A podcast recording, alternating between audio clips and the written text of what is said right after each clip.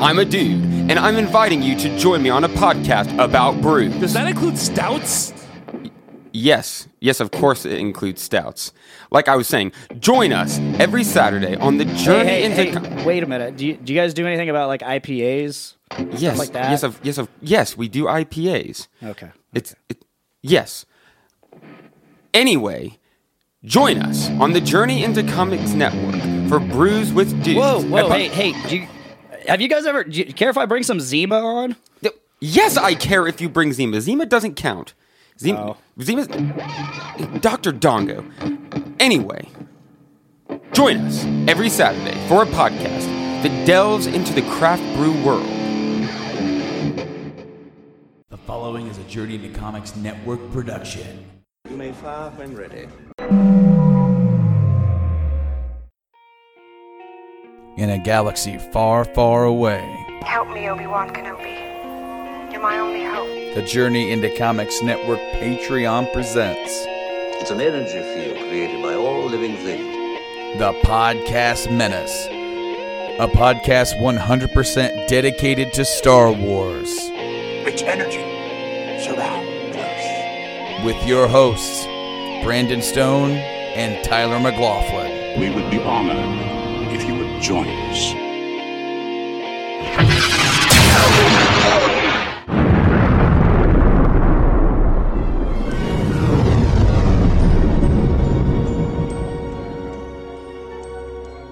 Welcome, everyone, to the debut episode of the Podcast Menace. This is the only podcast on the Journey into Comics Network 100% completely dedicated to the fandom and love of Star Wars. Thank you for joining us today on this, the day of our free premiere here on the network. And of course, I am one of your hosts, Brando, and the other lovable, gracious host of this show, my good buddy Tyler. What's up, everybody? Welcome to the show, everybody. This show has been in the making for almost a month or two now. Well, total time is like three months, Yeah, maybe a little bit longer than that. it's been it kind of stewing in my head ever since sort of like we we got done doing the Star Wars episode on the Journey to Comics show uh, when we reviewed Last Jedi, and it seemed like across the network, not just us, but almost every show, in some respect, following the Last Jedi, talked about the Last Jedi, and during the Last Jedi is when I'm like, man, I, I want to talk more Star Wars stuff more often. And I, you know, I'm, I'm sitting here thinking, I'm like, you know what? Tyler really knows his shit. He's like, I could talk Star Wars with a lot of folks, but it's like you're the one dude that I've met so far that can really 100% challenge my knowledge. As far as like, holy crap, dude, I don't even know if, know if I know that 100%. I feel like that if so, when we did the Last Jedi kind of uh, review right after the movie, you know, it was really late at night, Mm-hmm. and we had all had a long day at that point anyway. I feel like if we had a little bit more kind of resolve or just energy more than anything, we would have still been talking Star Wars at like six or seven o'clock in the morning. there was so much to digest with that movie. Seeing that movie again helped me further like my own opinion of that movie because that movie is so divisive among fans. Right. And then, you know, while we were dissecting The Last Jedi, we started talking about themes and parallels and all the other stuff in the total Star Wars universe as a whole and how that tied in and influenced The Last Jedi. And then, you know, like all of us always do, we ramble a little bit, we get on tangents, and it's like all of this shit is relative. Mm-hmm. So, yeah, I I can talk Star Wars all day, every day. It has been, you know, I have a lot of hobbies. I have a lot of uh, things that I'm a big that I consider myself a major fan of. Things like Mass Effect, you know, of course, the Tolkien stuff. Mm-hmm. Um, I'm way behind on Game of Thrones, so I can't really say that for sure. Definitely a fan, but Star Wars always eclipses everything, and Star Wars in itself was influenced by so many big things in previous times. You know, you, you listen to George Lucas, and he's like, "Well, Flash Gordon." You know, I saw Flash Gordon, read Flash Gordon when I was a kid, and it's like that was one of the biggest things that influenced him mm-hmm. and made him create all this stuff anyway. and Star Wars not just on the storytelling or science fiction level, it influenced cinematography and special effects and Star Wars is a part of I don't I don't want to just say American culture because it's influenced worldwide, but it's a it's a part of everything. Any major movie in the last 20 years has had to look at what Star Wars did in 1977 and say this this was big.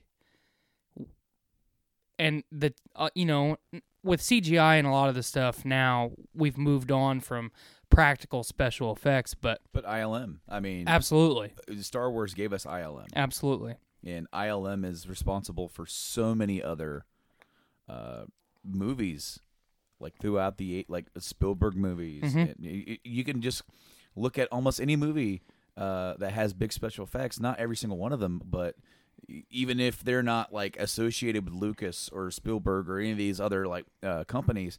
You'll see that ILM may have done work on it. You Absolutely. know, uh, they've they're they've definitely became a big effects house but you know star wars is entrenched in film history and in and in worldwide history as far as like culture and pop culture it was something that nobody expected this thing to have become what it became Well, especially, you know, Star Wars kind of set the precedent for taking uh, I don't want to say no name actors, but but either unknown or actors with a very small following and blowing them up. mm-hmm. yeah and you know every every couple of years we'll have I whenever I think about this I think about Sam Worthington. You know he came in with Avatar Clash of the Titans Wrath of the Titans. He had very few films in a very short amount of time and it took him straight to the top you know with Avatar especially. So that that as far as the the actor side um of the filmmaking industry it gave all of us people who are like, hey, man, I, I, I think I could do that. You know, you look at Harrison Ford, he had what? American Graffiti, and that's maybe it. yeah he, he And he was a carpenter. yeah he was he wasn't even supposed to be in the movie he That's was right. just doing table reads or, or test ratings Mhm. for other actors he was just the placeholder Yep. And then you think about the other actors who tested for Han. Kurt Russell. Kurt Russell's an amazing actor. Absolutely. Well, especially in the time period. You know, in the 70s and, and the 80s. It's, and that was right before he blew up. I That's mean, right. You know, he was another kind of young and up and comer at the time. You know, Walken, of all people, you know, it would have been crazy to to hear it, but like even back then. But you know, Star Wars did blow up and it did become something bigger, and we kind of hope the same thing for this podcast. We definitely definitely wanted to start this thing going up and what you guys are hearing today is the first official episode it is free on the network across podcast services all, all across the galaxy and uh, the rest of these episodes are going to be on the journey to comics patreon. And they're, they're going to be a part of the exclusive content deal for three dollars. And the reason for that is that we're trying to really kind of grow ourselves and really help support the network and we thought what better way than to help give you guys like sell you guys on it than to give you guys even more stuff. Mhm. you know not only you know you know for a dollar you get early access but for three dollars you get this show exclusive every single month and there's more shows coming down the line and you get early access to every single show That's as right. As soon as it's done it's there so your podcast feed is going to be chock full of like so much stuff all you know every single day there's something uploaded Quality stuff. Exactly. Not just stuff. yeah We all put a lot of time and effort. Um, you know, we all have busy lives. We're all working adults. We have families. We put a lot of time into effort into doing our best at these po- at, at doing these podcasts. So three dollars a month would definitely help us out. oh dude three bucks a month i mean what's that like a cheeseburger and fries you know Right. So uh, definitely consider that, and we hope you do kind of come along and join on our Star Wars journey with us over on the Patreon. But for now, sit tight, and we're gonna we're gonna break down some of the stuff that's been going on lately in Star Wars. Of course, we are like right in the smack dab in the middle, in between the Last Jedi and Solo, and it, it's it's a really neat place to be because we still don't know really what Solo holds for us. Uh, it is something that has made a lot of fans nervous due to all the rumors and conjectures and all of the problems and the director shifts and, and tone shifts, whatever. And then we're coming off of Last Jedi, which, as I said before, was a very divisive movie across the fan base. Which, honestly, that I like that because when everybody loves something, that's cool. But then when when something is divisive, that's when you know it's good. Well, when when you and I sit down and we talk about Last Jedi, though we hold a lot of the same opinions, you know, you and I can each break down the same scene and we take entirely different things away from it. Sure. People people have been rabbling in the streets and you know, shortly after the the movie premiered, people were sending Rian Johnson death threats and you know, obviously Star Wars fans are some of the most powerful and numerous fans of anything. Uh, I don't I don't think that a bad Star Wars movie or a bad um, if my opinion of a Star Wars movie is bad, I don't think that justifies sending somebody death threats. But that just goes to show how how strong our fan base is, and we expect greatness. You know, it's it's funny because we are such a fickle group. Mm-hmm. You know, we we came off of the original trilogy and then had the original trilogy sort of force fed down our throats with changes. Right.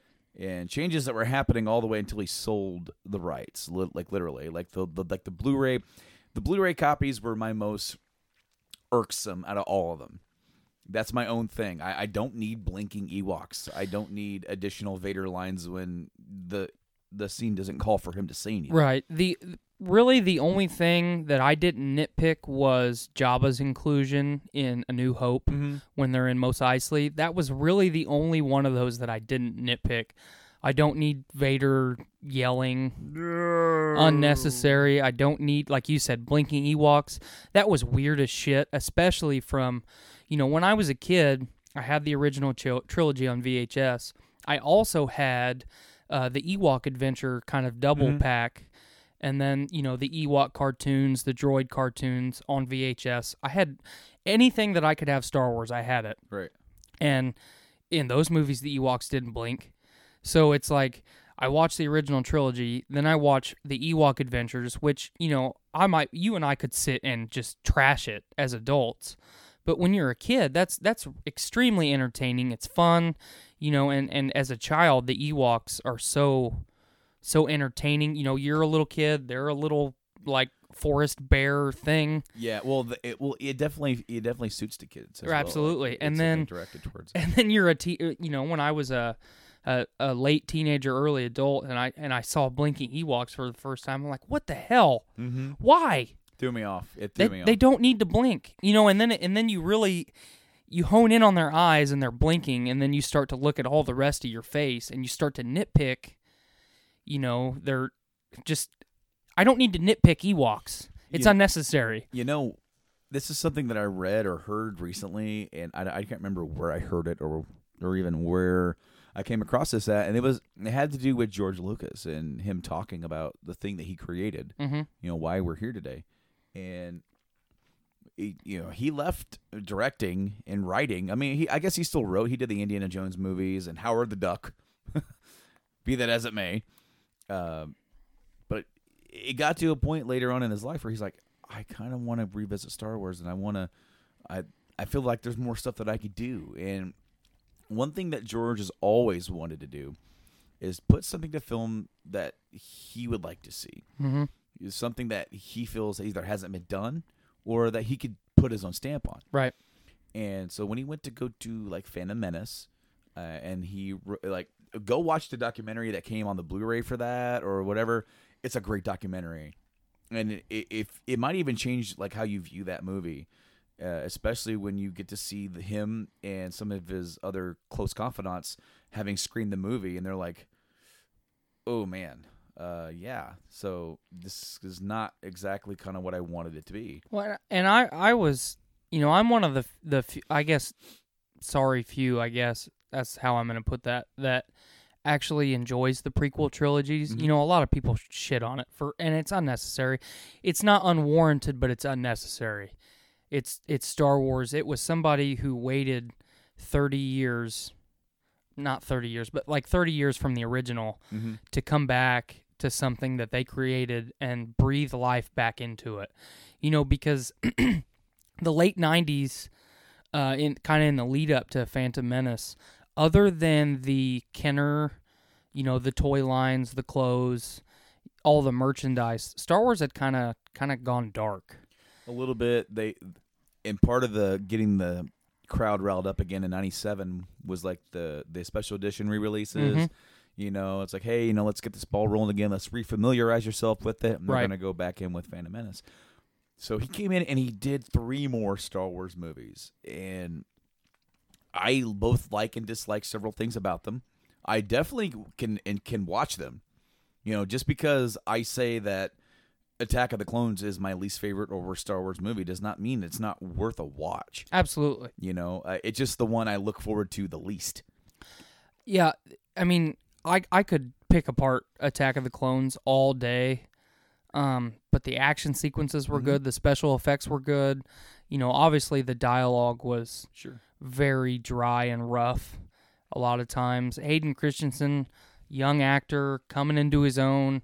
Again, giving young actors a chance. You know? if you if you were a young actor and your agent said, "Hey, I got a movie for you to possibly look at. Read over this script and see what you think." Oh, what is it? You know? Oh shit, it's Star Wars.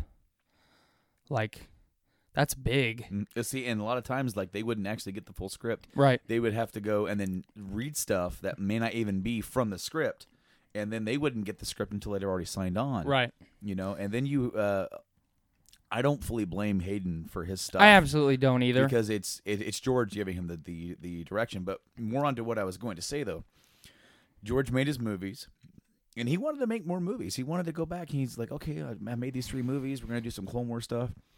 He had ideas in how he wanted to continue post original trilogy. The original what he went with when he when he sold sold to Disney. He goes, here's my stuff and my ideas.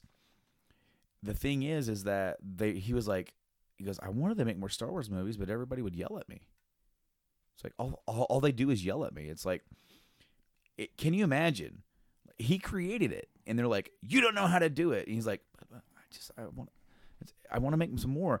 In a, in, a- in a sense, he got bullied out of his own creation, right. You know. And then, of course, you, you had the documentary "People versus George Lucas," and and how really hardcore fans pushed him away from the thing that he created and loved, and has so much, such a big part of his life, and it, it ultimately probably led to his decision to like, all right, then, uh, all right, I guess if I can't do anything more with it, then why do I still have it? Right.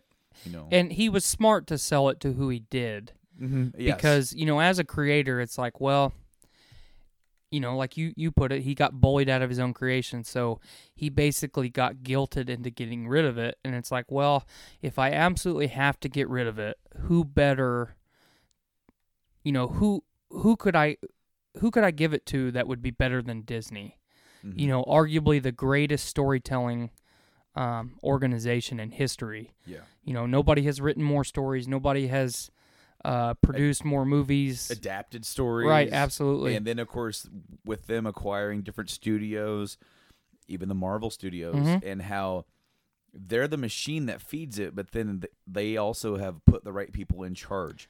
You know, so having Kathleen Kennedy, who is always like kind of George right hand girl, and she's in charge of Lucasfilm. You Mhm. know, she's the head honcho. Whatever she says goes. right And so when she is unhappy with the direction of Solo, and she goes, "I no, this isn't what what our plan was." Or Lawrence Kasdan, the writer, he's like, "You guys are trying to turn this into what it isn't." right And then the directors are like, "Well, we want to make our movie," and they're like, "You're making our movie." that's right Remember that. It's like we're giving you so much level of freedom, and you're you're allowed to do that. But this is a Lawrence Kasdan script. This is a Kathleen Kennedy produced movie. Well, Your job is to adapt it. you and i uh, you made the comment the other day about lawrence kasdan like this guy knows what the hell he's talking about Yeah. you know when this guy puts some when, when this guy puts pen to paper you listen you you do what's on the paper you might ad lib and adjust a little bit i mean that that's your creative freedom but this guy knows star wars almost better than anybody Oh, uh, he has he has the credentials. I mean, he's written what three of the biggest Star Wars movies of all time. Yep, he does not need to justify what is on that paper to you as director. You are there to put his what's on the paper into motion and picture. That's it. Well, think about it. Think about the other directors and the other producers. Of course, The Empire and Jedi. George was producer, so he already knew the story. Right. He wrote the story. Lawrence wrote the script. So they're and they, then that, now it's up to the the director. I Mm-hmm. can't remember the director for Jedi, but Irvin Kershner did Empire. That's Right. My, it's my f- ultimate favorite movie, and in the whole thing, which is a lot of people's. Right. But I know Irvin, and I've seen behind the scenes stuff, and they went forward. For him to be that fundamentally upset and disagreeing with the direction, for him to go to Kathleen Kennedy and say, "I don't want that."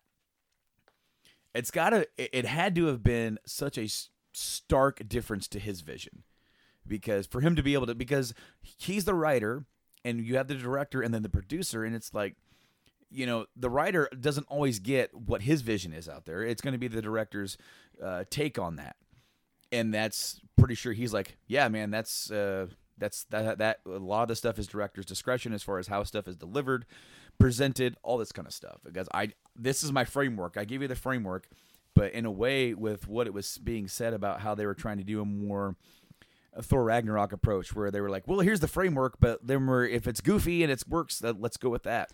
Well, and that's what that's part of what I was so worried about when I, when Solo was first announced.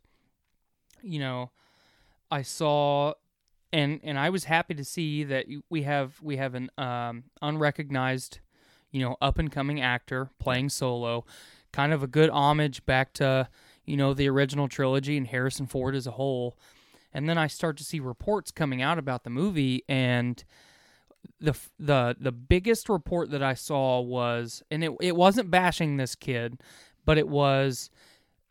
It- I'm really bad with names, and I can't remember his name off the top of my head. But the guy that's playing Solo, not that he is a bad actor, but he is he is unfit to fill this role the way that the directors were trying to push it. Mm-hmm. And Kathleen Kennedy and Disney were bringing in the best acting coaches in Hollywood.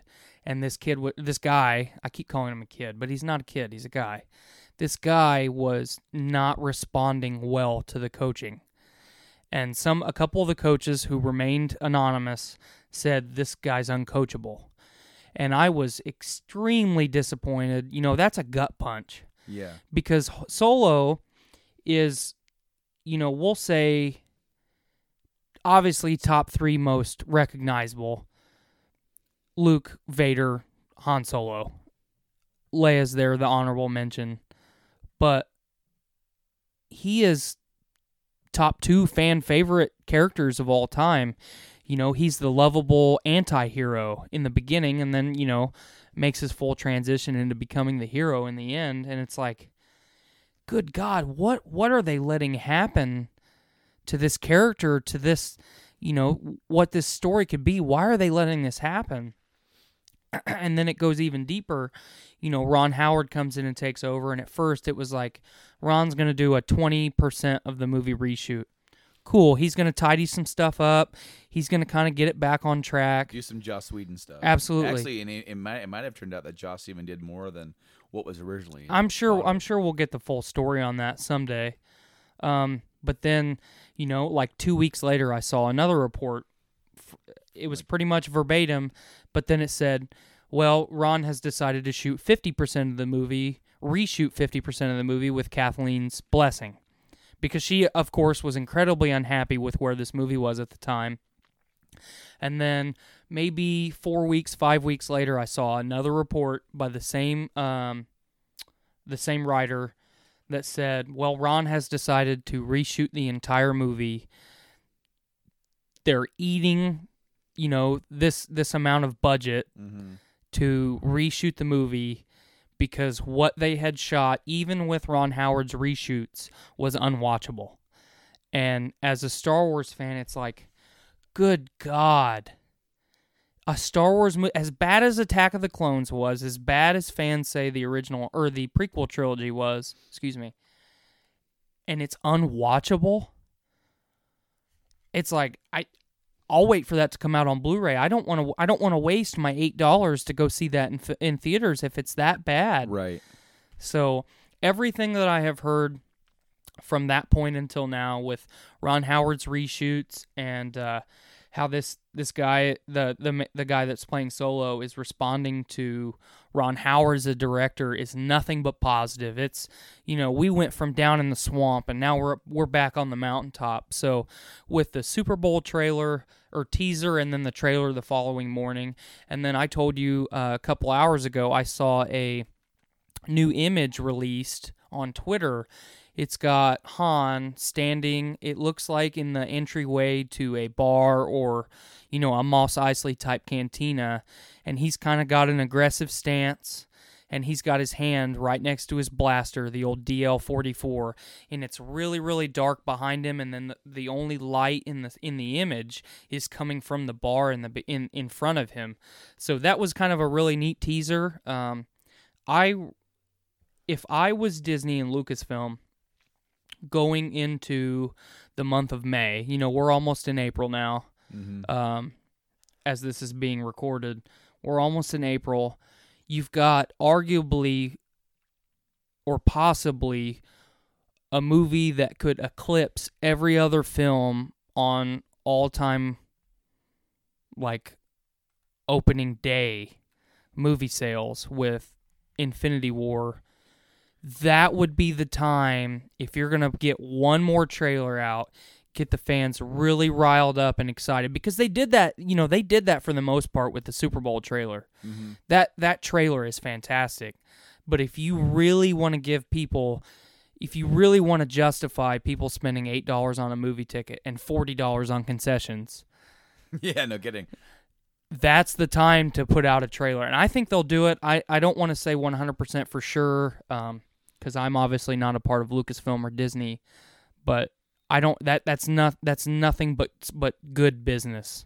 If they crank out another trailer, give us some different scenes, maybe tease a little bit, throw an Easter egg or two in there. Yeah. That's the time to do Well, it. Well, do kind of like you did with Infinity War, uh, well, like a month before its release. Mm-hmm. You get some of the same scenes with different, like maybe a like a shot right after. So it's just it's just a little bit different, but then it also just sprinkles in just so much more and gives you the hype. Well, it sucks you down the rabbit hole. Exactly. It's like, especially for for us, a couple people that weren't excited for Solo, Mm-hmm. you know, in the last couple months, and then you see the Super Bowl trailer, and it's like, oh, I might change my mind about this. It definitely got my attention. I'm not sure if I'm super excited. I had the same air about me right now as I did about Rogue One. Mhm.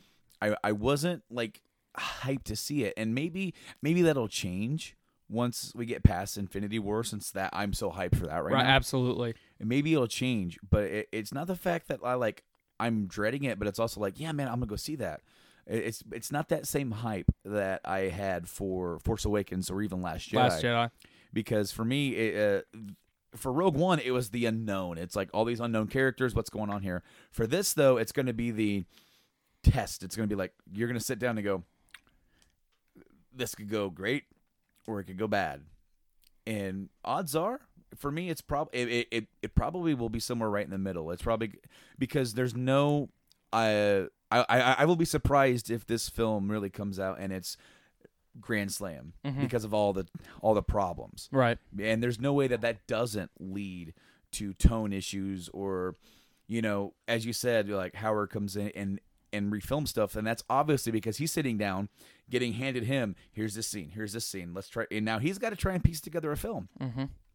and then he's seeing what he has and going okay well we can start telling this story. He's looking at the script and he's pushing okay well, i got this this scene here this scene here this scene here okay this doesn't work this doesn't work we got to put this over here and then so now he's trying to structurally put together a film that has got to be so challenging and nerve-wracking for him because i mean he's he's stepping into a big time stress situation Uh, of, yeah. which is no doubt. hilarious because he turned down doing phantom menace way back when Mm-hmm. they're like yeah but why don't you do that and he goes i'm not going to be the guy that failed bringing back star wars That's right. you know and now he's going to be now it's back and it, it's doing great stuff now but now he's he has a quite the task ahead of him i actually do have just a little bit here uh, phil lord and christopher miller left the film in june of 2017 Mm-hmm. only three weeks away from finishing principal prin- uh, principal photography they were almost done Right. filming the original run of of all this stuff so apparently they clashed throughout the production with Kathleen Kennedy, co-writer Lawrence Kasdan, and other Lucasfilm members over the direction and tone of the film. Miller and Lord had been encouraging improvisation and making overall comedic film against Kasdan's wish for them to follow his script. Eventually, they stepped away.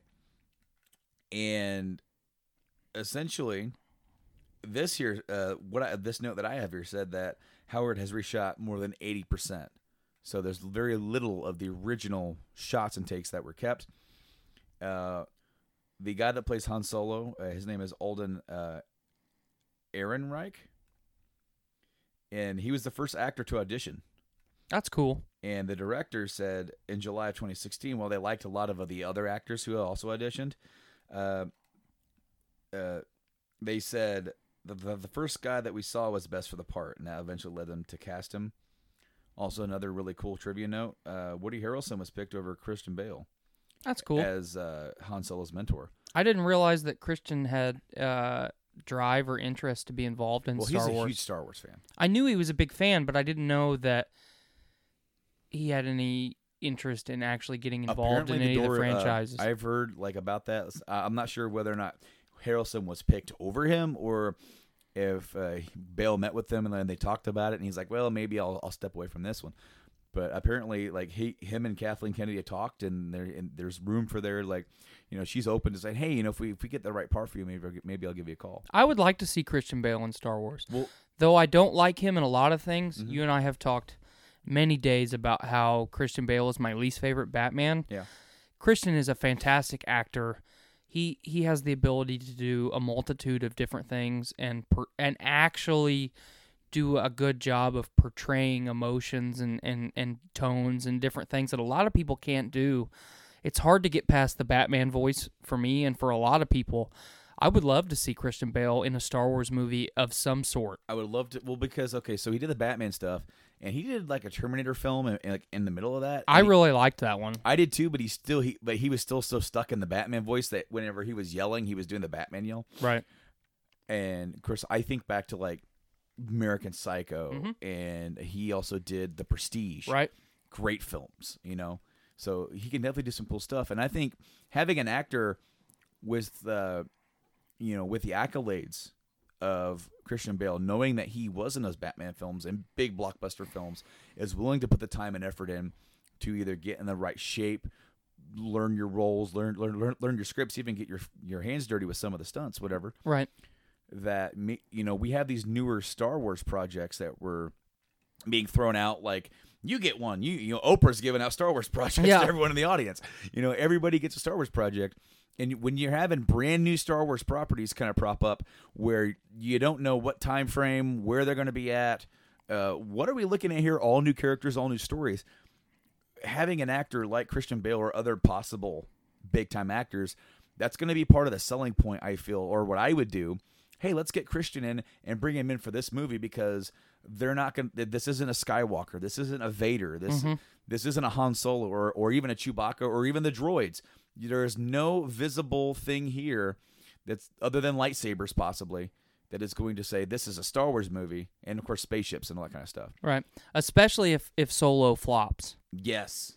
You know, if Solo flops, I don't see um the powers that be and that rhymed and I didn't intend that, but they don't I don't see them saying, "All right, we're going to pull Favreau, you can't have your Star Wars whatever you're doing. I'm sorry.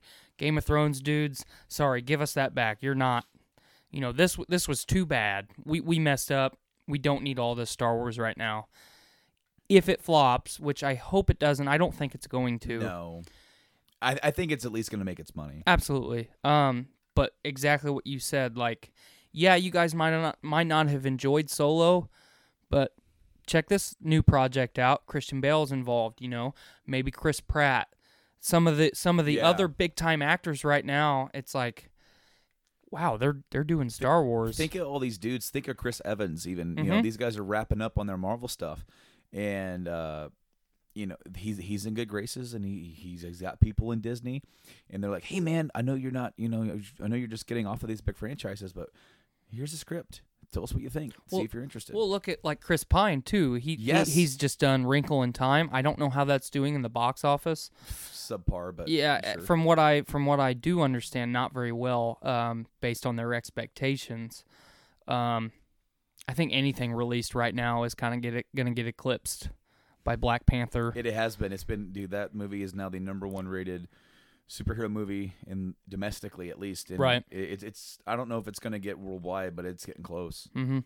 So it, that's that's the bad thing for Disney. I think too many times they they do something and they have all these really high expectations, which they should. They're Disney, and then it, it doesn't do just quite as well as they thought, and then they they consider it a failure. That's the same with a lot of studios though, because look at uh when you look at some of the Warner Brothers DC stuff. Absolutely. Even with you know Justice League is the worst performing film, and that is like out of like what I consider to be like the films other than Wonder Woman, one of the better ones as far as like being concise, telling a good story, having good characters, having good having a better script, having a better uh, you know better performances. But then you have a movie like BVS, which had so much uh, you know it was so divisive, so many people like people like yeah this is an awesome movie, and then there's people who are like this is the worst thing to ever come on the big screen ever. Right. they've ruined these characters. And i'm just like i don't know about that. But then when it doesn't when it makes just a billion dollars and that's crazy to think of that. The movie made a billion dollars and they're like yeah it wasn't enough. It's a failure. Well, when when you have movie budgets that are like eight nine hundred million, and then you only you only eclipse your total production costs by a hundred million dollars. Apparently, that's a failure. I I would imagine making a hundred million dollars is is a really enjoyable thing to do. Um, so yeah, we're we're in a weird time in cinema as a whole because it, it seems like to me, you know, I saw Pacific Rim on Saturday. yeah IGN gave it a 6.5 out of 10. They're considering it a flop. A lot of reviewing um, kind of sources are considering it a flop. I thought it was entertaining.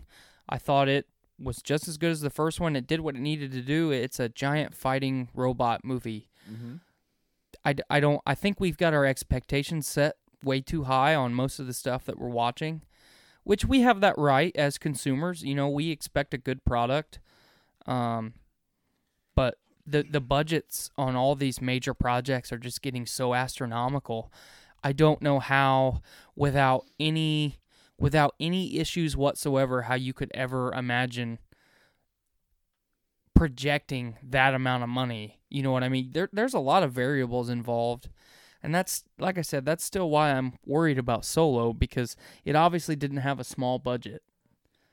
yeah i'm trying to find a budget for solo i'm having issues finding it maybe that hasn't not maybe it hasn't really been uh divulged yet maybe more so when it comes out when we Right. start getting numbers we might be having uh you know more accurate information as far as like you know it made x amount and it was shot for this because like for example like black panther was a 200 million dollar movie Mm-hmm.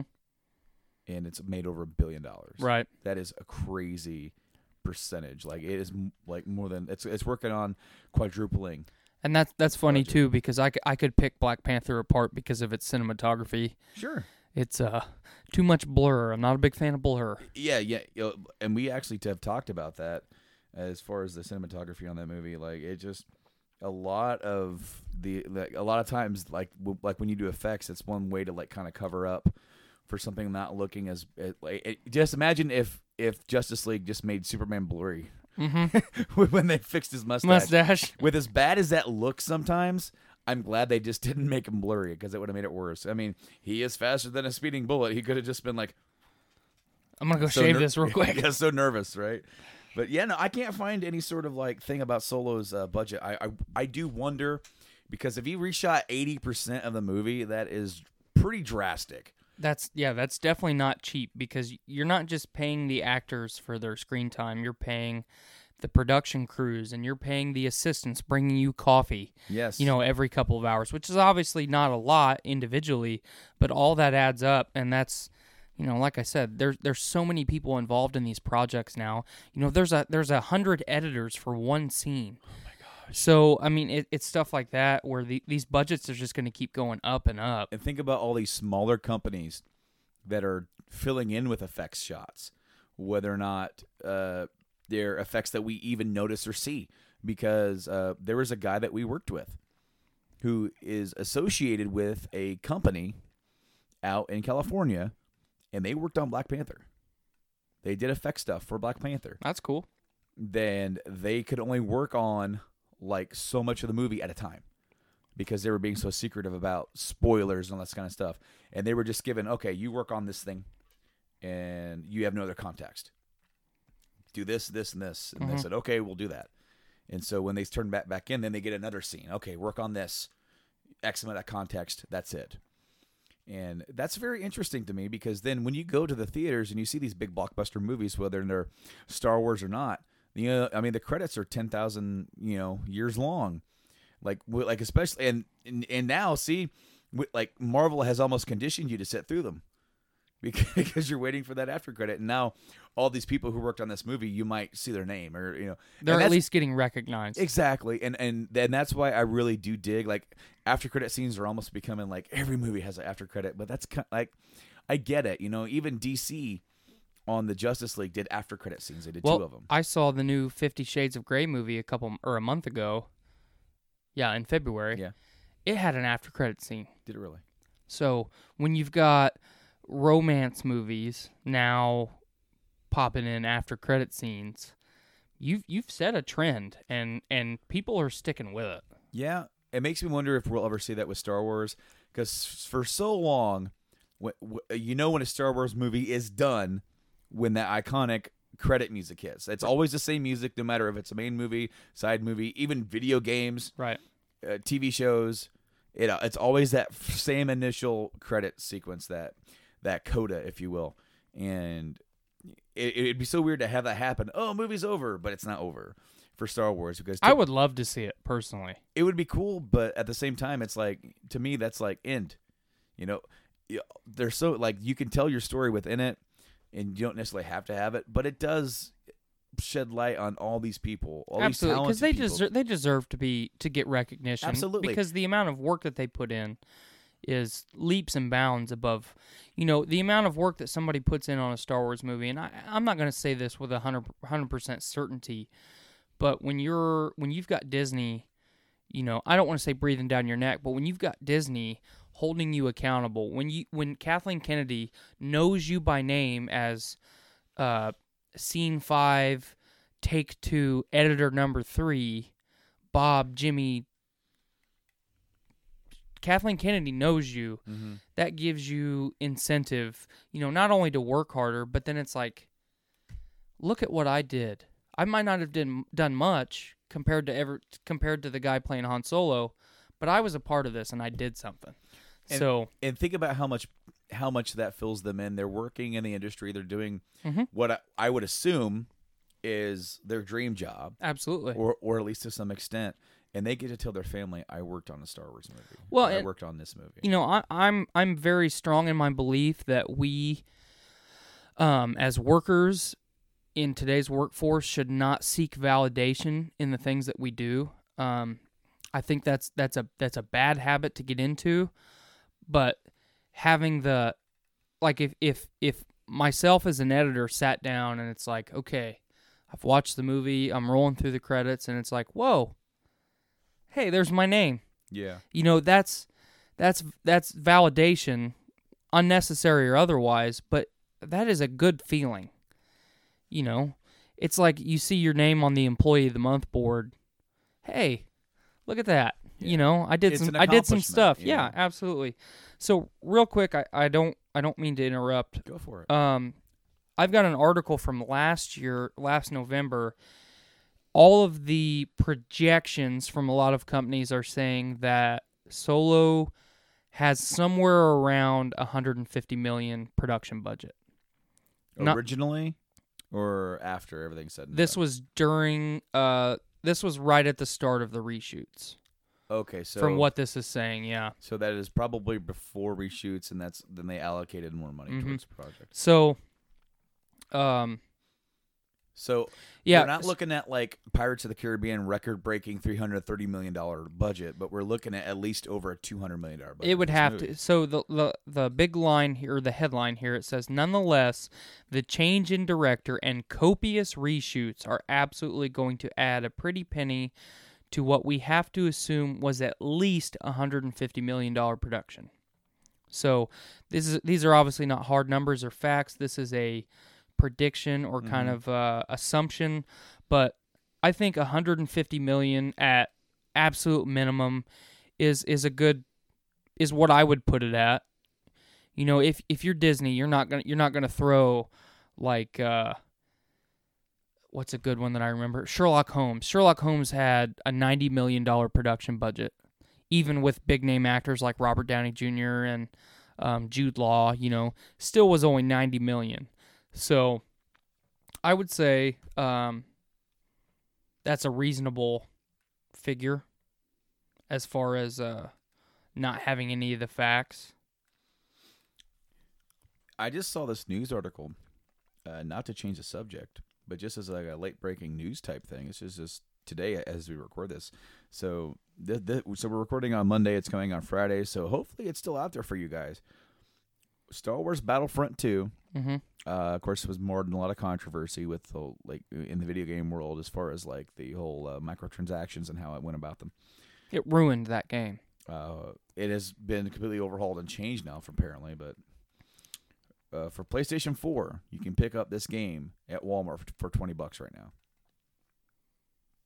Might be worth it for twenty bucks. That's what I'm saying. It's like, yeah, you know what? Maybe I don't know if I will because I never did pick up the original one.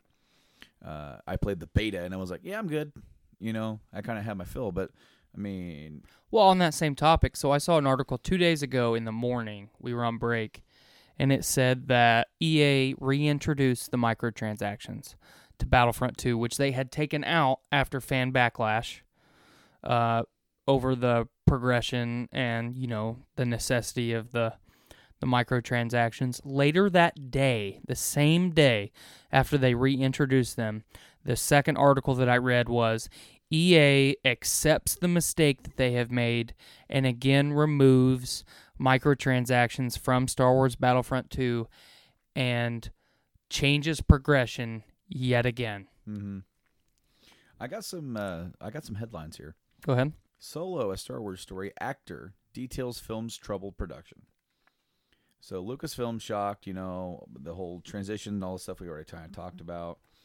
Um, I'm trying to see who said this. Oh, a source who chose to remain anonymous. So apparently, this person acted on the film, um, but it, they're not wanting to come out and say who they are. Phil and Chris are good directors, but they weren't prepared for Star Wars. A source who chose to remain anonymous shared with Vulture. After the 25th take, the actors are looking at each other like, this is getting weird. And Lord Miller seemed a bit out of control.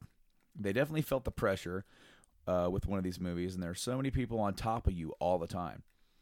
The first assistant director was really experienced and had to step in and help out to direct a lot of scenes.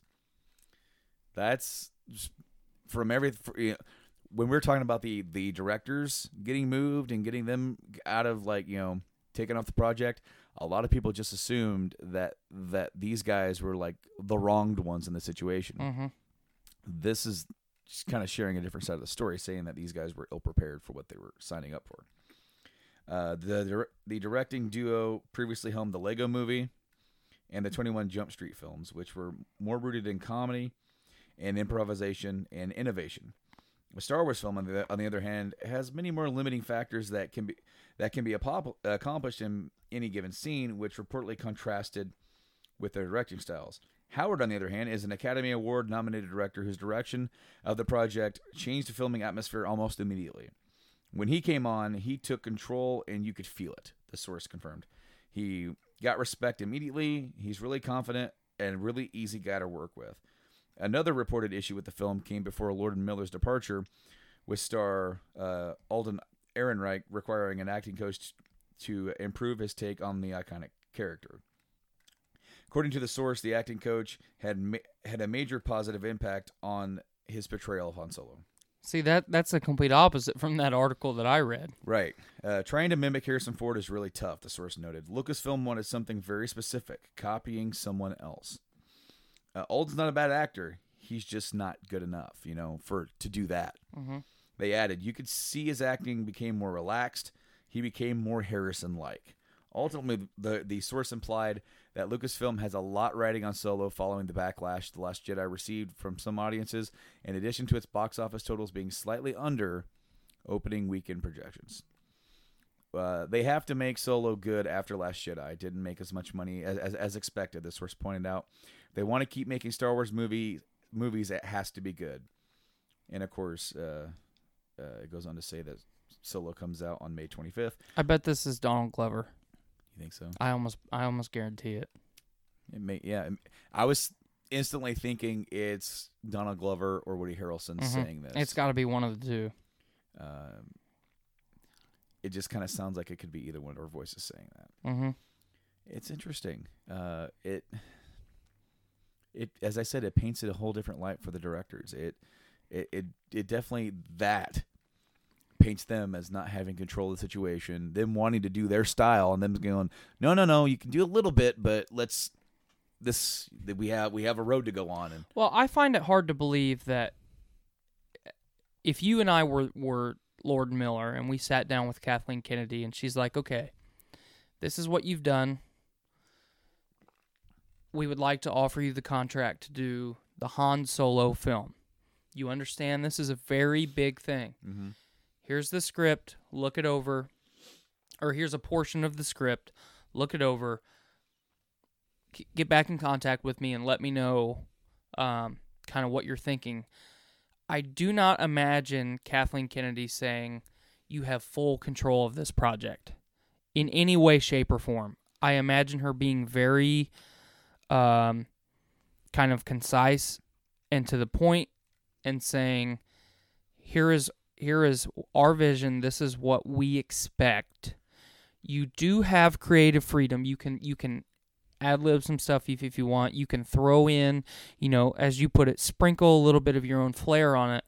But this is the vision that we have. Mm-hmm. This is what we expect. We we as a company believe that you have the tools to do this it's also a little different considering that these two didn't help write this movie, right because you know I'm sitting here thinking as we're talking about this and how much control they actually had over the movie, and it definitely seems like they had they thought they had more than what they were given. mm-hmm.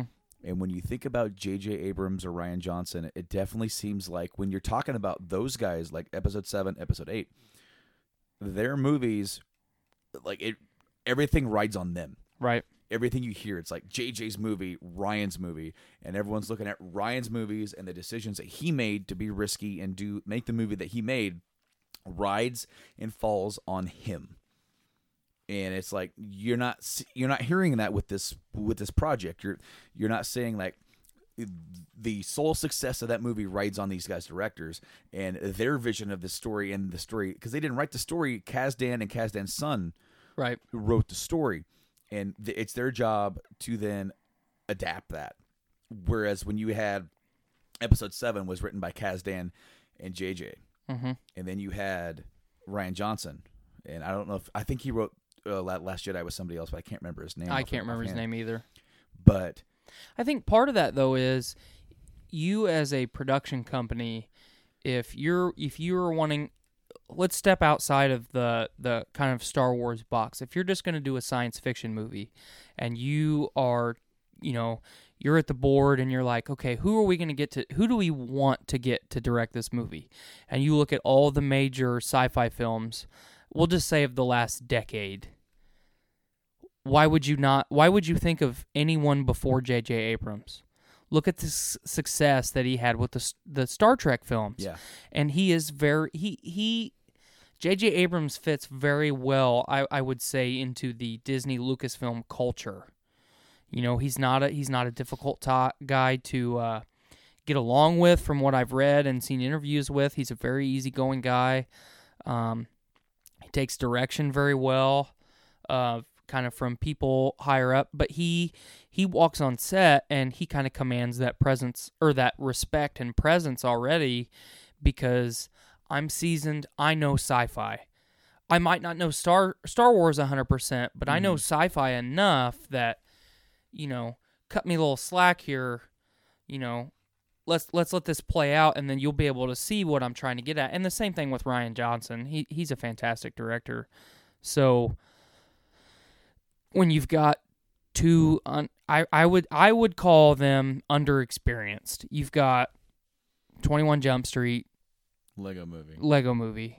Uh, you know, I can't I I can't in good conscience compare 21 Jump Street to the original Star Trek movie. I can't compare the Lego movie. Well, think about like the sheer size and scope Absolutely. of not just the movie, but then all these effects and all this stuff that you're Mhm. doing.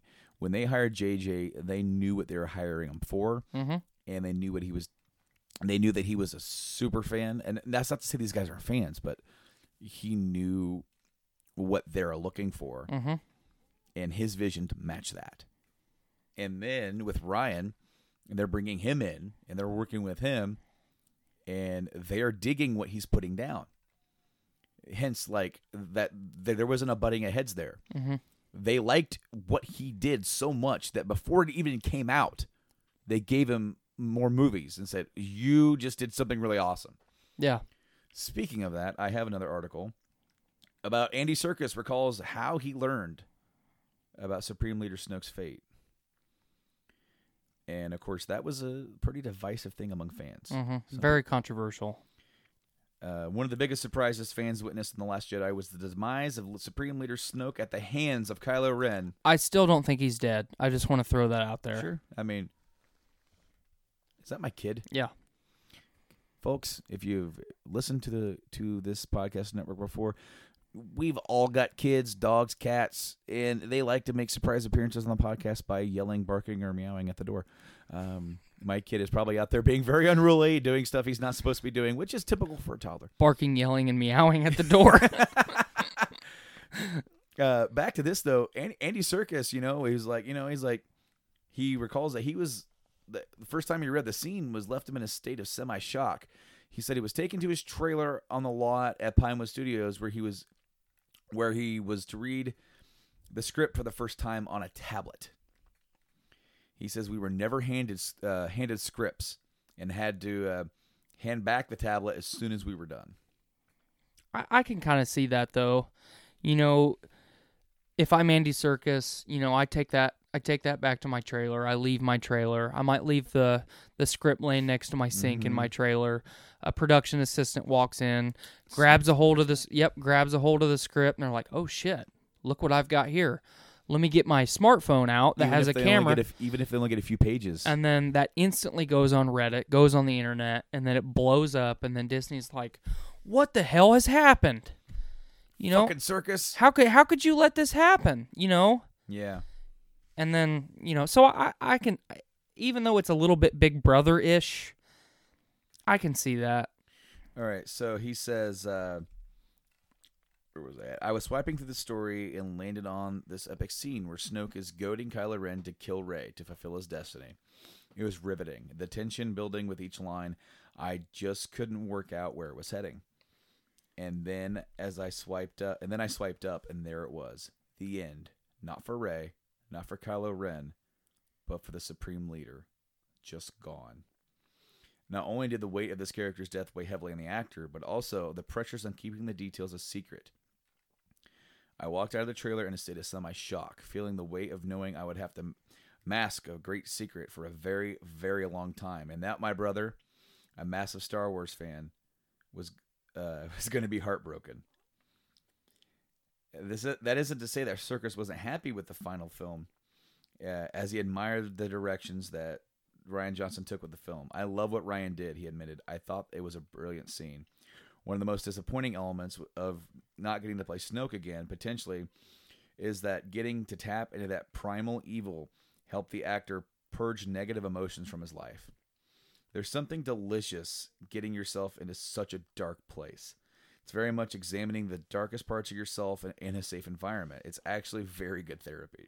That's that's really good to hear because you know with the whole Heath Ledger thing, um, and how playing the Joker led to his um, untimely death, it's it's really uh, kind of heartwarming to to hear that somebody who's going through some stuff can kind of uh, dive into a character and and and kind of leave that behind thanks to an imaginary thing. You know we we all as people deal so much with mental health and illness um you know as the as the years go on we figure out that our brains are a very flawed thing and are not meant to deal with a lot of the stuff that we have to deal with as individuals in our lives it's really it's really uh I want to I, I hate to use the word heartwarming but you know it makes you feel good to to hear that Andy Serkis of all people, you know, a superstar in the film industry. You know, he might he might not be Brad Pitt or George Clooney walking down the street, but when Andy Serkis shows up, if Andy Serkis walked into a coffee shop, everyone in that in that coffee shop's going to know who he is because he's done so much and everything that he's done is so good. Yeah. You know, he's pioneered mocap, which is now motion performance as as he calls it. Um but he pioneered it. He's done more than anybody. And he's the most recognizable of and I don't want to take anything away from uh motion performance actors, but he is the most recognizable of anybody right now, I think. Well, I mean, he's definitely paved the way. Mhm. Uh, and then, of course, uh, with his most recent Apes films, I Mhm. mean, he, he really knocked it out of the park with some of these performances that they were able to translate onto an imaginary thing that's not even there. Right. It's crazy. Um, I really I really dig Andy Serkis. He's a really down to earth dude, Same. but he he wants perfection in what he's doing. And of course, apparently, just to tap off of the Snoke thing, uh, they intentionally kept it secretive. Apparently, there was like uh, almost an order kind of handed down. You know how we said Rian had all these direct, uh, he had all this control. Apparently, there was an order handed down saying, "Don't reveal too much because we want to keep some close to the chest, just in case we want to do a book or uh, a movie or a prequel or something." That might tie into that character, and we might be able to cash into that later on. Well, that scene is so powerful in in itself. The whole red, um, as Nate called it, the red room scene. Oh, Man, Uh, that gave me chills watching that. Absolutely. Uh, but you know, if I'm Daisy Ridley and um, Adam Driver, and I'm going to shoot this scene for the first time, and I may not know that I'm about to kill Snoke or witness Snoke being killed, and then that's what the director calls for, and it's like, oh shit and you actually it, you get real emotion you know I, I don't imagine that it was done in one take by any means but you get to see that real raw emotion and that's rare a lot of times one thing that that I'll add on to what to what Serkis said, there was true real tension. I'm sitting on the edge of my seat in a theater, thinking, "How is this going to go?" right And you're wondering, you're like, and you- you know, as he's describing everything that supposedly Kylo's doing, like, is he really? And then the saber goes off. You're like, and that is something that I feel like that they, even if you disagree with how and what they killed him with, it's shocking. it's so powerful It is so shocking. And then, you know, like the saber flies up and then she catches it and then they're fighting all these guards and it's an awesome epic scene. They're fighting together in tandem. mm-hmm. And then for a second, fleeting second, you're like, did he just turn? You know, did he just turn to the light to not kill her? Because the whole previous movie was him being pulled and pulled and pulled, and then him him killing his dad was part of cementing the fact. No, I this is me. Damn it, I'm dark side. right You know, he wanted it so much that you know he tearfully killed his dad. You know, he did not want to, but he had to mm-hmm. and now here we are here and here and now his slow emotional build up with Rey that they did throughout the movie with the two of them doing the force connect thing that Snoke was a part of pulling him force to FaceTime? Force FaceTime. Pulling him to the light. And then you're like did he just, what, what what's this mean? You know? And then at the end you see it and then he uses it to grasp power and ass- assert himself further into the dark side. You're like, there was a pull, and he resisted it. and he resisted it, just like the you we've always seen on the other side. Mm-hmm. And now he's trying to to pull her in, and there's genuine emotion. He cares about her. Well, and there's there's good foreshadowing in the scene on um or when they're when Luke and Rey are in the Jedi Temple and she's doing her little uh meditation, Yeah. floating rocks, the whole shebang, and Luke is terrified, and the first thing he says was or is, "You went straight to the dark. You didn't even resist it." That is perfect foreshadowing for the Red Room scene because Kylo extends his hand, "Join me," and she resists it. She she She remembered her failure. Yep. just like you know and, and that's a callback to to stuff we've seen in like empire Mhm. where you know each time that luke you know failed you know um when he's getting ready to leave and yoda is and obi-wan are trying to tell him don't go. And finally when they realize there's no talking about you know talking him out of it you know yoda's like remember your failure at the cave. You gave in there. Do not give in now. Please. You know don't. And luke didn't. Uh, speaking of Luke, I think it's going to be the last thing that we're going to talk about here today. Um, Mark Hamill reveals George Lucas's shocking ending to Star Wars Episode 9. That's interesting. Uh, Star Wars creator George Lucas intended for Jedi Master Luke Skywalker to die at the end of Episode 9, according to Mark Hamill. I happen to know that George didn't kill Luke until the end of 9 after he trained Leia, which is another thread that we that was never really played upon in Last Jedi. Leia's Luke's sister was trained as a Jedi Knight and in, the since discarded canon of the original extended universe. Hamill's re- uh, re- revelation marks the first time that it, w- that it was lear- uh, learned that Lucas uh, originally intended to close the episodic Star- uh, Skywalker saga with Luke's death. Uh, the Last Jedi writer director Rian Johnson killed Luke. Uh, by its end, uh, the the disillusioned Jedi spawning a force projection of himself, of course, uh, in that movie.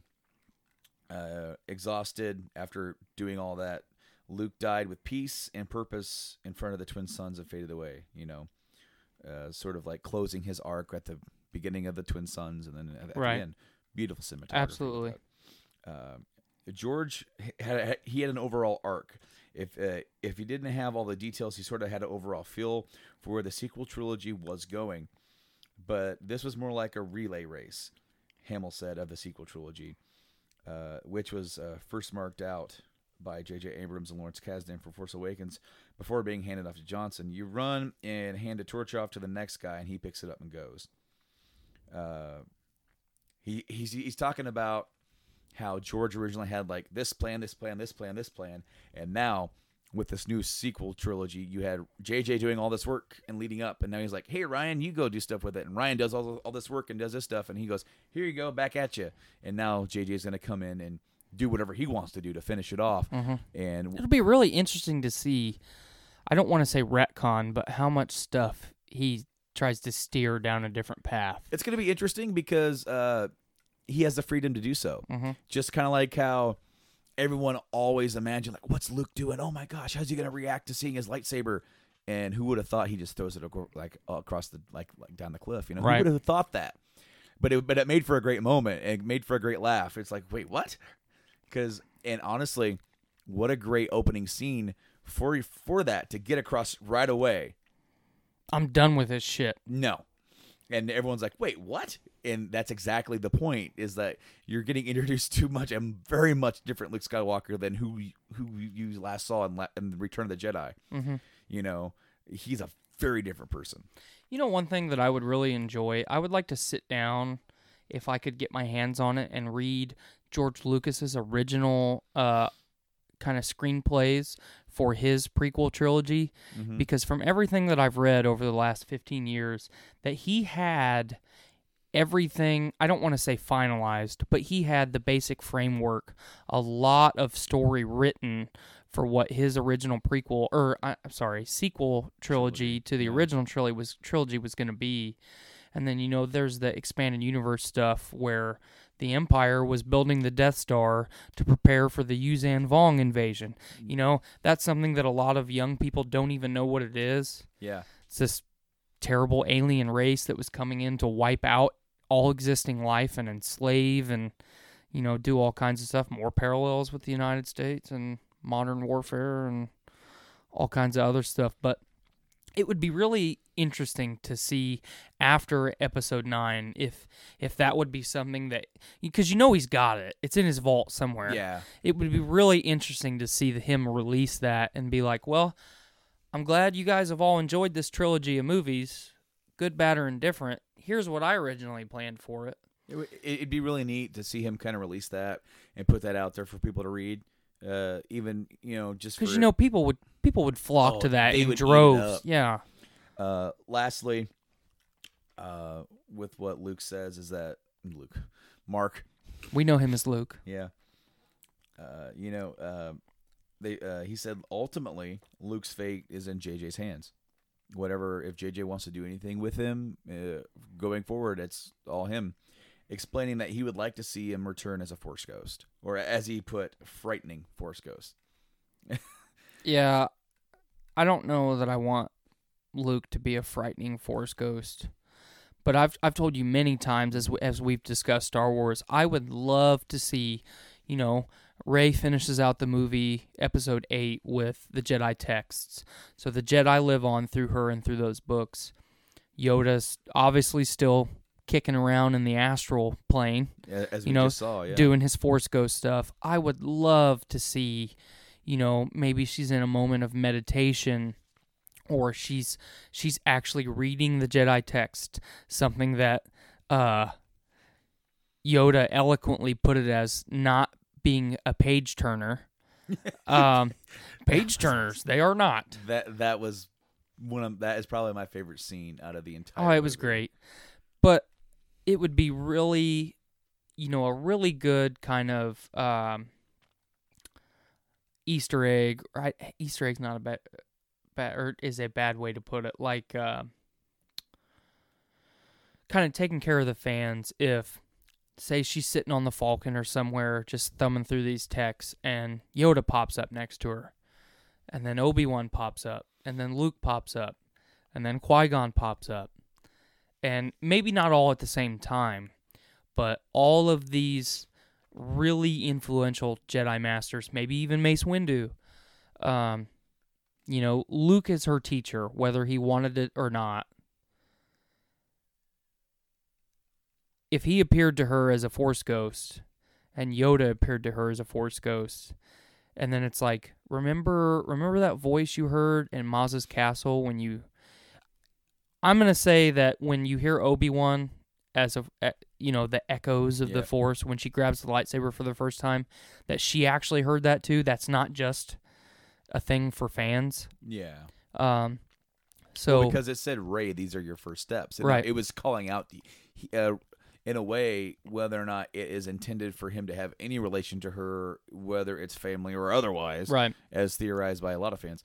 But uh, that was done to reach out to her and you know, like awaken what's inside of her. Mhm. Yeah. but to continue to continue Yoda's spiel about failure and and Luke's final understanding and acceptance of what failure is and you know how different how even though you know he puts it perfectly the hubris of the Jedi um how that was necessary in a way to get them to where they are and and kind of build a new groundwork and improve how powerful would that be to to have Luke say well this is master Yoda Mm-hmm.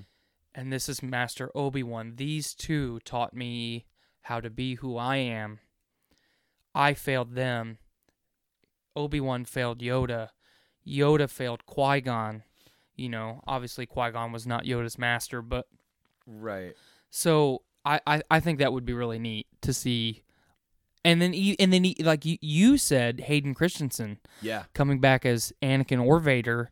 I would love to see Anakin because I would love to see him appear to uh, to to Kylo and be like him, almost kind of be like, "Hey, I've been where you are. You're doing it wrong, man. Yeah, don't." And then of course Kylo and his arrogance, "I'm gonna be better than you, stronger than you. I've already ousted my dude." You underestimate my power. yeah, exactly. And he's like, "I've heard this voice before. I've heard it all before." hmm He goes, "You will fall." You know, it, it you're predicting it, right? He goes, "You will fall if you continue down your path." Yep. I would love to see any any morsel of either of those things, if not both. Now, I did read recently where um, it's in the expanded universe, which is no longer canon, but Anakin appears shortly after the Battle of Endor uh, to Leia, Mm-hmm. and she's like coming home and uh, to her residence, and there in the dark room is just this this this figure with like long hair, and she's like, "Who is in my house?" or whatever, and then she realizes that she could see through him, and he introduces himself as her father, and she's like, "Get out." Well, first she whispers Vader, then get out, and then he's like, "I." He goes, "Look, I I may not be able to come to you ever again." because you you've been sort of awakened to your force sensitivities. It's how I'm able to come to you right now. Mm-hmm. Because I don't know if there's ever going to be enough or better time or a time at all where I'll be come to see you again. I want your forgiveness. I have been forgiven. That's why I'm able to be here. But it's important to me that you forgive me. Mm-hmm. She and basically she is offended by this. You know, How dare you? you know, you have. D- I fought with my very life and breath against you, and now I'm insulted by the fact that knowing that I am your father, or that you're my father, my Right. bad. And he's just like, it, it's so important to Anakin. Is like, I failed, I messed up, you know, I am not that guy, and it in the end she's like i might be able to forgive you for torturing me all those years ago but i can never forgive you for torturing han That's powerful stuff. and it sort of ends like that and you know sh eventually apparently she finds uh, and reads a diaries of shmi or is that how you say her name? Yeah, Shmi. uh, Anakin's mom, and and and and and the diary is descriptions and stories of when Anakin was a kid, and then she's able to sort of digest the fact that he wasn't always this person, and she's able to accept the fact that Anakin was lured and tempted by the dark side and became someone else. Right. And at that point, only then could she forgive Anakin Not Vader. not Vader. Uh, it's just very interesting because, you know, as we saw in the altered versions, we the Force Ghost version that is appeared because uh, I don't know if it's ever really stated if they're allowed to appear the way they want or if they appear the last like the way they were when they were last in the light Or it could be a perception thing. yeah You know, Obi Wan appears to Luke as old Obi Wan.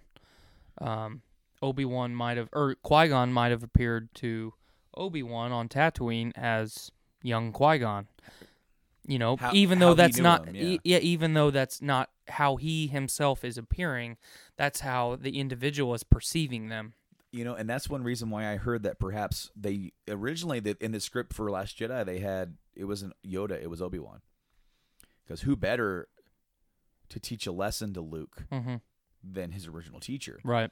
and have that moment between the two but they were like well luke never saw him as a young man he's always saw him as, as, as the older as the older wise man and of course now the only actor we have around uh, to play him is ewan mcgregor Mhm. which you could make him look older and have a different perception. But I mean, if you're going to utilize Ewan McGregor, utilize him as the way that he would have looked uh, towards the end of the run there, at least. And you know, you you, you could always do it just kind of like how they did when they just input young Anakin and over uh, Sebastian Shaw or whatever his name was, Mm-hmm. like the original uh, guy at the end who played Vader or old Anakin or Right. uh, Curly from the Three Stooges All of it. uh, you could easily just like, well, you know, uh, and have Luke not even react to it. It's like, oh yeah, you're Obi Wan. But they decided, well, it, may, it might actually make more sense and be more powerful if it was Yoda. Well, Yoda taught Luke m- more than Yes. Obi Wan ever did. Oh, of course. You know, Obi Wan was only with Luke, like obviously throughout Luke's childhood, very briefly, But he only taught him like the real basics and early oh, o- s- over a point. couple of hours. Yeah, You know, so And, and when you think about that, and when you think about his entry into this whole new world, people were critical of how much time Rey spent, and he, she she spent more time with Luke than he spent with Obi Wan. Yep, absolutely. You know, and then how long was Luke even with with Yoda for? M- maybe a couple of days at the most. at the maybe a week, and because we're not really too sure on how long Leia and Han and the and the others were on the run for. How long were they at Cloud? Because it seems like they were at Cloud City for only a couple of hours, less than a day, Mhm. before finally they got turned over to the Empire. But uh, I would love to see Anakin come back as a force. I would love to see the the others. Ultimately, it has to be Luke, even if they do nothing else. Mhm. Luke, I think, has to make one more appearance. Well, I, w- I think if they're gonna have Luke, they need to have Yoda also. that would be because awesome. they've already had Yoda, and you know we've talked about in our review of Last Jedi how Yoda is still being the teacher to Luke. yes, You know he's Yeah. he's kind of poking him and prodding him and laughing at him. You know because Yoda's Yoda has a, a really good character development that a lot of people don't key in on. He changes a lot um, in his isolation. Well, he, think about how much of failure he has to ponder on himself, and how much of that he goes, "What did I do wrong?" hmm Because the the wisdom that he's imparting onto Luke, he learned that. That's right. So, um, especially, you know, if Luke attains the power, or I, I would say the discipline to become a Force Ghost, especially, you know, based on Rey's need. Obviously, she still needs instruction, and and the texts aren't, I don't think, enough um, for the story. Um, but I, if if we only got Luke and Yoda, that would be fine. If we only got Luke, that would be fine. I would love to see Ewan McGregor, or Ewan McGregor, and maybe, um, you know, a little bit of Qui Gon action in there. But It would be awesome, but it, like as far as like you know, it's the the the same reason why you like why Yoda appeared to Luke and not Qui Gon. Mhm. That's because of the story is important for that. but you know, maybe maybe at the end of the movie, say the end of, we're gonna finally send the trilogy off, and this is the end, and Rey is gonna start her own Jedi temple. Who better to have there as advisors than some of the greatest Jedi masters in history? You know, I think if it was just an image, n- no dialogue or anything, that would be a perfect time to put in Qui Gon and, and, and Obi Wan. So And that also there's so many question- different things you can do. That also begs the question, and I, and I think we're gonna leave it with this. That's if this movie trilogy ends on a positive note. Right. It's going to be interesting because they the dude they they took the hourglass and literally turned it completely upside down and reset the flow Mhm. with this last Jedi movie and I feel like we're going to get that again and it's not going to be as easy to predict the ending maybe it will be a happy ending for everybody Well, what what's your thought? I mean, just just basic throwing throwing it on the wall and see if it sticks, positive or negative. man I I can almost see bittersweet I could see that too. I think that even with movies like Rogue One, um, you know, as as they're embracing on the beach, accepting their impending doom, so powerful that's such a powerful scene, and, and I'm really glad they did it that way. I'm glad it was not. We magically found out how to escape this planet as it's being destroyed by the Death Star. You know, we zoomed away in a ship that we stole. I'm really glad they didn't do it that way because life life as we know it is not all sunshine and rainbows. Life in in their their uh you know their version of existence is definitely not sunshine and rainbows. So I, I personally would appreciate a uh, bittersweet ending. I do not see them doing it with Rey's character though. I just wonder, like, I, I kind of see the bittersweet ending with with Kylo's character, with, with with with Ben's character more, where maybe he turns in the end, but he's not. It's too far gone. Yeah, it's yeah, I could see that. Maybe uh, for those of you who are really nerds, uh, like like like the Kuja character in Final Fantasy Nine, where you know he he does all this evil shit and all this bad shit, and in the end he he kind of saves everybody, uh, and with with some of his last energy that he has hmm and then then you're like, "Oh my god, he's saved. He did something good." And she's like, "Come with me." And he's like, "I can't." And she's like, and of course she's like, "No, come on. I find yes, come on, grab my hand." And he's like, this has got to end here. I think that would be pretty cool and Yeah. powerful, especially when you have a character who's who has been re- repeatedly pulled to the light. Yeah, pulled back and forth. Yeah, You know. and now he's the sole he's the sole dude. He's the head dude, and now he has all that weight on him, and he's known for making erratic, crazy decisions that are not necessarily popular with some of his underlings. So Mhm. It's going to be interesting to see how that goes. Uh, oh man, we got to wait so long after Solo for that. Yeah, that's that's unfortunate, but the good thing is we've got Solo not long from now. You are right, and we're going to look at that again here in another month as we get closer. Maybe we'll get another trailer for Infinity War to talk about. I hope so. Uh, but I think that's going to wrap it up for us here today. Thank you guys for joining us. This has been an awesome first episode. Great talk, great discussion with my good friend Tyler. I want to thank you guys for joining us here for our free first premiere episode on the Journey into Comics Network. Of course, you can find that on at journeyintocomics.com and on podcast services across the globe on iTunes, Podbean, Stitcher Radio, Spotify, all that kind of stuff. You can check out the archives over on YouTube. You can check us out on social media, Journey into Comics Network on Facebook, and you can also check us out on Twitter, JIC, or, yeah, JIC Network on Twitter. We're also like all across the place on Instagrams and stuff like that. Uh, you expect to see more uh, and updates when to find where to find this podcast over on patreon.com slash journey into comics. That's where we're going to be for here going forward. Episode two is going to be over there and you guys will definitely hear and know about it whether you're listening to the network. It's going to be plugged heavily. We definitely want you guys to come and follow us over there and uh, we hope that you do. And we look forward to growing and talking more nerding out more about star wars with you guys over there and uh, until then i guess uh, i've been brando. I've been Tyler. may the force be with you. Have a good one